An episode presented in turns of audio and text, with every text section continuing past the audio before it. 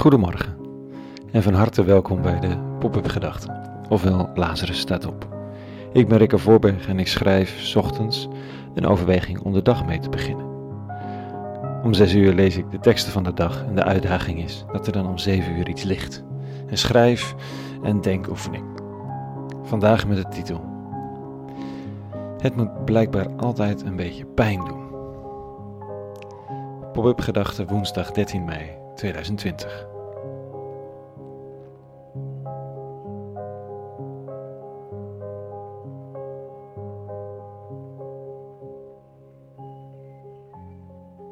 Mijn trainer bij kickboksen die zei het altijd. Pas nadat het pijn gaat doen, ga je de spieren trainen. Iets wat ik zelf een tikje oneerlijk vond van het lijf. En mijn vrouw vond het belachelijk. Je gaat jezelf toch geen pijn zitten te doen? Nou, zei ik.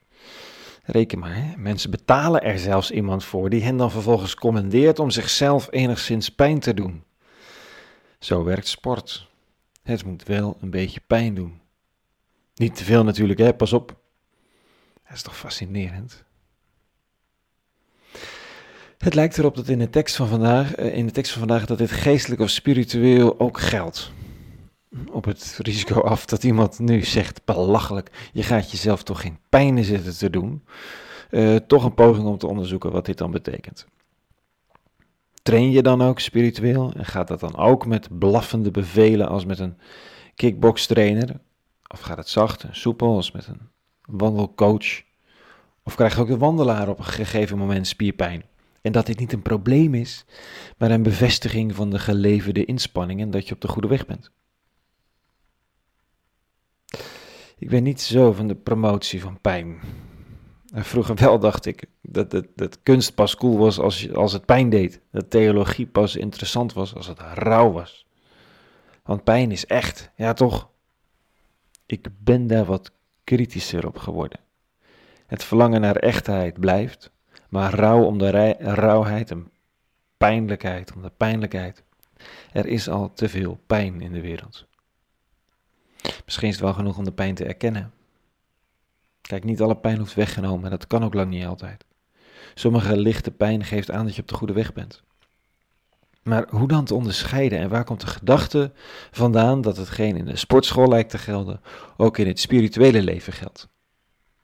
Nou, vandaag lees ik dit in de oude teksten van christendom. Een fragment van Jezus van Nazareth, als die zegt: Ik ben de ware wijnstok en mijn vader die is de wijnbouwer. Iedere rank aan mij die geen vrucht draagt, snijdt hij weg. En iedere rank die wel vrucht draagt, snoeit hij bij, opdat hij meer vruchten draagt. Hm. Dat kun je uitstekend zeer fundamentalistisch interpreteren. Veel gebeurt ook in de geschiedenis. Als jij zegt dat je geen christen bent of niet in Jezus gelooft, word je weggesneden. Jammer joh, naar de hel met jou. Hm. Ik kan me zomaar voorstellen dat als er zulke gore vruchten worden geproduceerd, want dat zijn het, dat een graftak als deze niet een heel lang vruchtbaar spiritueel leven beschoren is. Toch? Wat staat hier? Nou dit, dat het altijd pijn doet. Wat er voortkomt uit de weg van de man van Nazareth behoort zelf vrucht te dragen, allereerst. Doet het dat niet, dan zuigt het energie weg.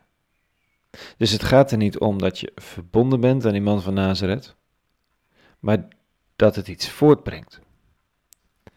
Wie ingeplant is in het gedachtegoed, die is bedoeld om zelf iets voor te brengen wat verfrissend, helend, levend en vitamine C gevend is voor anderen. Zo niet, dan wordt het teruggesnoeid om opnieuw te beginnen ergens anders aan de stam uit te botten. Er is oneindig veel ruimte aan de stammen van bomen om opnieuw uit te botten. Is het niet hier, dan wel daar. Je kunt je in zo'n tekst blind staren op dat wat niet groeit. Wat logisch is, want dat voedt zomaar de angst of de weerzin. De angst dat je het niet goed genoeg doet of de weerzin tegen snoeiende godheden. Maar in die end, wie draagt nou eigenlijk geen vrucht? Al is het maar een beetje, kijk om je heen. Bij wie ontbreekt nou de liefde volkomen? Wie heeft nooit iets zachts, voedends, liefdevols gedaan voor iemand om zich heen? Als al het goede en de liefde voortkomt uit de bron van liefde, al de vergeving uit de bron van vergeving, dan is er altijd ergens wel vrucht. Misschien is het wel veel interessanter dat degene die vrucht draagt in deze tekst gesnoeid wordt. Dat is super oneerlijk natuurlijk, want je hebt net iets voortgebracht. Waar is snoeien voor nodig? Nou, ik ben geen expert, maar ik meen dat het is om één uitputting te voorkomen. Nogal belangrijk. Degene die vrucht draagt wordt teruggesnoeid om uitputting te voorkomen. Ziekte eveneens trouwens, dat het niet gaat rotten. En twee, dat de vruchtopbrengst een volgend moment groter en sterker kan zijn. Oftewel, deze tekst geeft een kader voor de pijn die je deel kan zijn als onderdeel van een groeiproces. Ging alles vanzelf, dan ligt uitputting en rotting op de loer. Er breken dingen bij de handen af. Goede dingen houden op een gegeven moment ook weer op. Seizoenen gaan voorbij en dat is pijnlijk, maar niet per se treurig. Het is de voorbereiding op een nieuw seizoen. Een volgende stap. Ik vind het een mooi beeld. Een hele goede woensdag gewenst vandaag. En vrede.